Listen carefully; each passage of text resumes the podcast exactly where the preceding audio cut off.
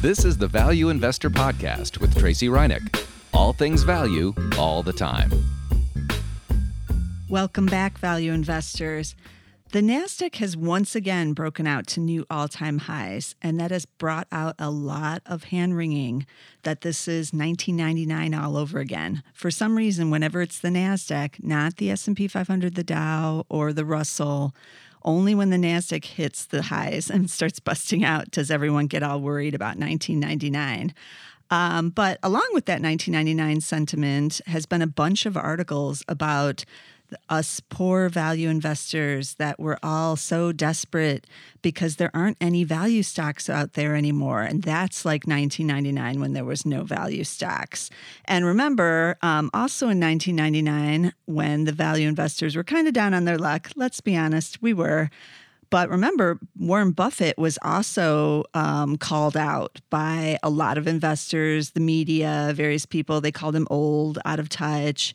And I don't really hear any of that talk today so far. Um, we're only hearing about uh, the desperation of value investors in general. uh, in a prior podcast, I already covered how value investors could still buy the FANG and not feel badly about it. So some of these themes are now running around, but I covered it about four months ago. You can find it if you're a subscriber, or if you're on SoundCloud, you can scroll back and see that podcast where I talk about why it's okay to buy them. It's not really a betrayal of your value principles to buy some growth. And, you know, some of these value managers can only buy value stocks. And those are the ones that supposedly are getting a little desperate because they're not in these high powered fangs. But I really want um, I want to take issue with these articles stating that you know we're all desperate and that growth is the only game in town. Well, I like growth too, and I own some of the fangs, but value is still out there, and we're still finding stocks. Obviously, every week on this podcast, I'm giving you stock picks, and um, some of those have been interesting, even just this year in 2018. So.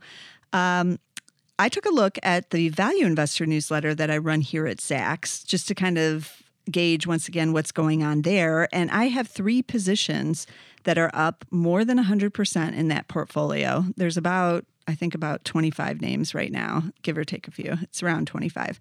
And two of them were bought in 2016, and the third one was bought in 2017. So while that's a long term portfolio, uh, most of the older names have been rotated out now, and a lot of them are slightly newer within the last two years, I would say. And even with only the two years, there's three that are up more than 100%. So all this craziness about oh there's no value and you know value investors are doomed and they're all you know waiting to buy the fang is not really true so i brought five stocks some of which have been featured on the podcast before, some quite often, in fact, that are or were value stocks um, in the last 18 months that you could have bought that um, are doing quite well here in 2018. And um, some of them are beating many of the FANG stocks. And remember, the FANGs, I'm including uh, the original FANG, which is Amazon, Netflix, Facebook, Alphabet, and Apple. We'll put the d- dual A's in there for this FANG. Um, that's what we're comparing it against. So let's take a look at five of these stocks that are values that are still outperforming here in 2018. So the first one is the perennial favorite, the one we all know and love, Micron, ticker MU. Of course, I had to bring it back, right? I think it went one or two podcasts without being mentioned, but here it is again. It is in the value investor portfolio. Um, and, you know, it's just been soaring still. It's up 36% year to date. So let's compare it with the, those FANG returns. So Netflix is the best performer out of the original FANG. It's up about 82% year to date so far. Amazon is in second, up a little over 40% now. Those are outstanding returns, obviously. But the other fangs aren't so great here. Um, they're okay, but they're not soaring as much as the media makes it out to be. So Apple still with a good return of 14.2%. I'll take that. Um, and then Facebook 6.4 and Alphabet slash Google 5.5. So all of those are beating the S&P 500, but Facebook and Google are actually underperforming the Nasdaq, which is up in double digits now, a little over 10 or 11% here, so they're underperforming that index and the others as I said are are doing pretty well here. So Micron up 36%. It's still cheap trading at 5 times still. so that's the Micron story. So um it, yes, it's in tech, so it's a little bit of a cheat there because um, everybody's saying anything outside of tech is not doing well, but it's not in the FANG, and yet you're doing quite nicely there. So keep that one in mind. Um, moving on, our second stock is one that's been also mentioned on this podcast, not as often, but maybe some of you had some guts to get in this one, and it's Macy's, ticker M. So retail was down on its luck into 2017. It looked pretty dismal. Macy's was trading, I think, at like five times when I had it on the show. It was like five or seven times. And even still, right now, it's trading at 9.6 times, so under 10, and that's pretty rare. The dividend yield, when it was at its cheapest, was over 8%. And they never cut the dividend, although there was a lot of debate whether or not that was going to be cut, but it wasn't. And it's still yielding 4% right now. But Macy's really is powering higher here in 2018 as the retail story has turned around. It's up 52% year to date. So, not too shabby on that one. It's beating all of the fangs except Netflix. And ironically enough, it's outperforming Amazon. Never thought I'd say that one. But if you bought it very beginning of the year, you are beating the Amazon return. So Macy's getting its revenge in 2018. Um, so they're not crying in their coffee over the Fang. No, not at all. So let's take a look at the third stock. Now, this is a staffing stock, and many of these are doing really, really well. Nobody's paying any attention, but you should be because, again, with unemployment at nearly 20 year lows, super tight job market and then we just got record number of job openings. So if you can't fill those positions just by putting an ad or searching on LinkedIn, what are you going to do? You're going to hire recruiters.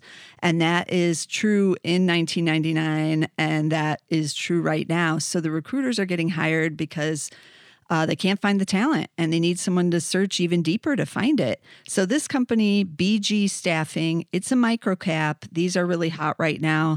So a little bit riskier because it has a uh, um, it's only about 160 million market cap here. BGSF is that ticker.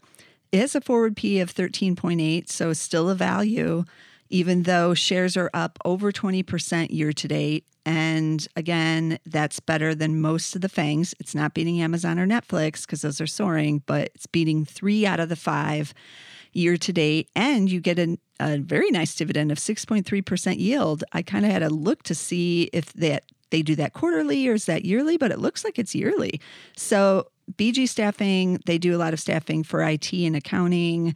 But if you're interested in the staffing side, which is really hot right now, then this is one to keep on your list.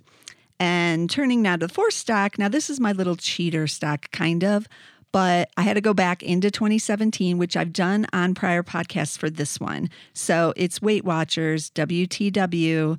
But if you had bought it in, you know, early to mid 2017, it had a PE of around 14. And that is when I added it to the value investor, you know, portfolio that I run because it was so cheap shares have soared, earnings are looking really good, but it's no longer technically a value, but I'm including it here because some of you may, might have bought it after listening to some of the podcasts on it last year.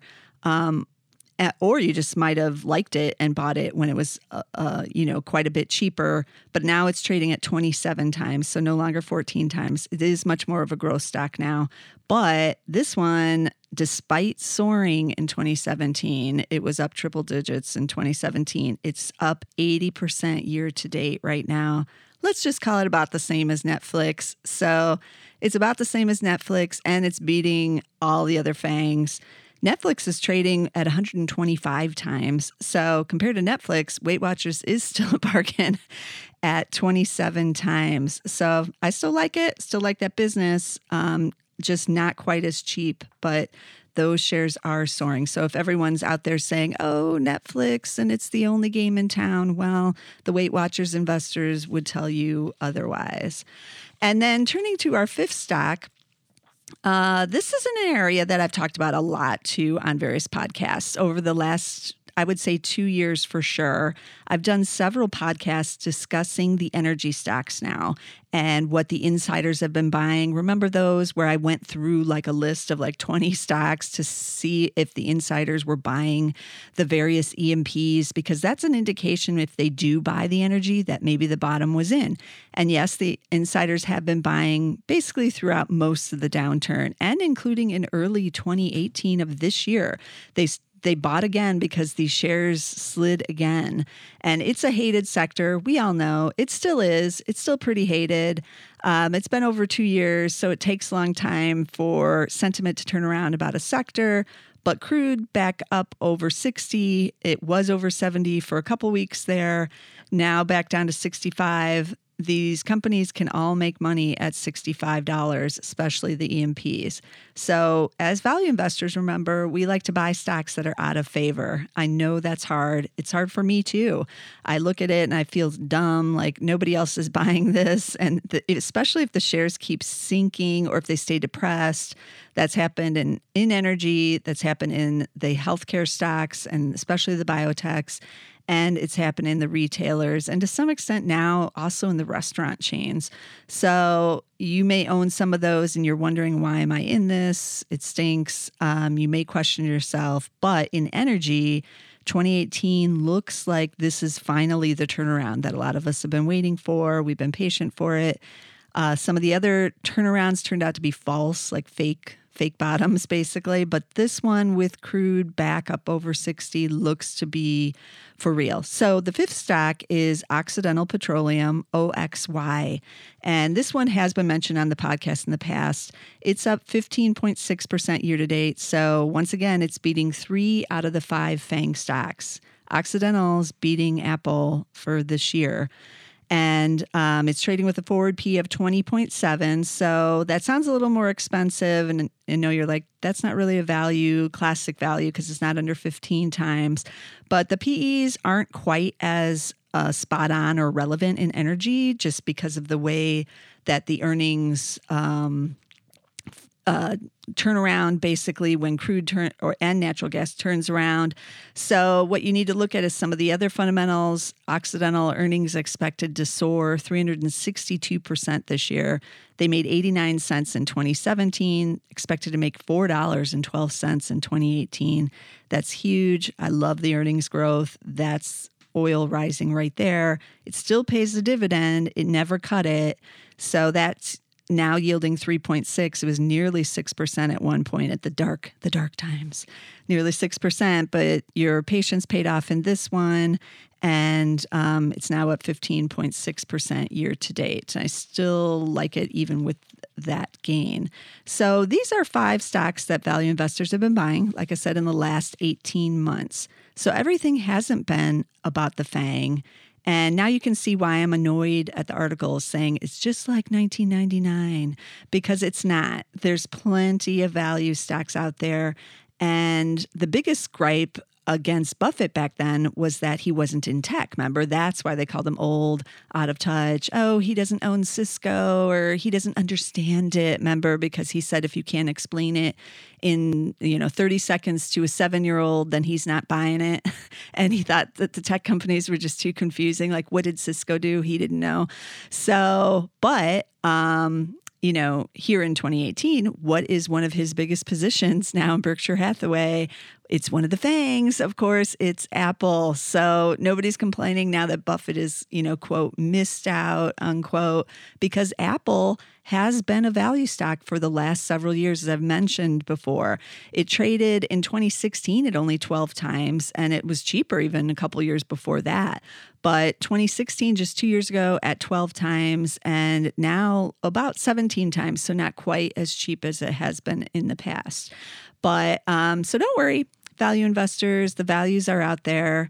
But the question is going to be do you have the courage to buy it? Will you, you know, skip out on the FANG train to buy the retails, the energies, um, even the biotechs and some of those healthcare stocks? I didn't even cover those this time, but some of those are starting to look um, interesting as that area is much hated as well. I should do a whole podcast on some of the healthcare names. Um, which I will actually. I should do that. But some of these uh, have momentum. The ones I mentioned, they have been cheap in the past year. Some of them are still cheap now. So let's recap those tickers. So we had Micron, of course, ticker MU. We had Macy's, ticker M, still looks cheap here, even with this big surge in the shares. We had BG Staffing, ticker BGSF. Weight Watchers, not quite as cheap anymore, but um, still cheap compared to the Fangs. Uh, that's WTW and Occidental Petroleum, OXY. There's a lot of small E&Ps also in energy you should be taking a look at. But keep these in mind. There's always stocks out there, like I said, and no, it's not 1999. So be sure to subscribe to the Value Investor podcast. We can be found on Spotify, and I do know that some of you are listening over there now, so that's great. And we're on i Tunes and Apple Podcasts, but we're under the Zacks Market Edge name over there.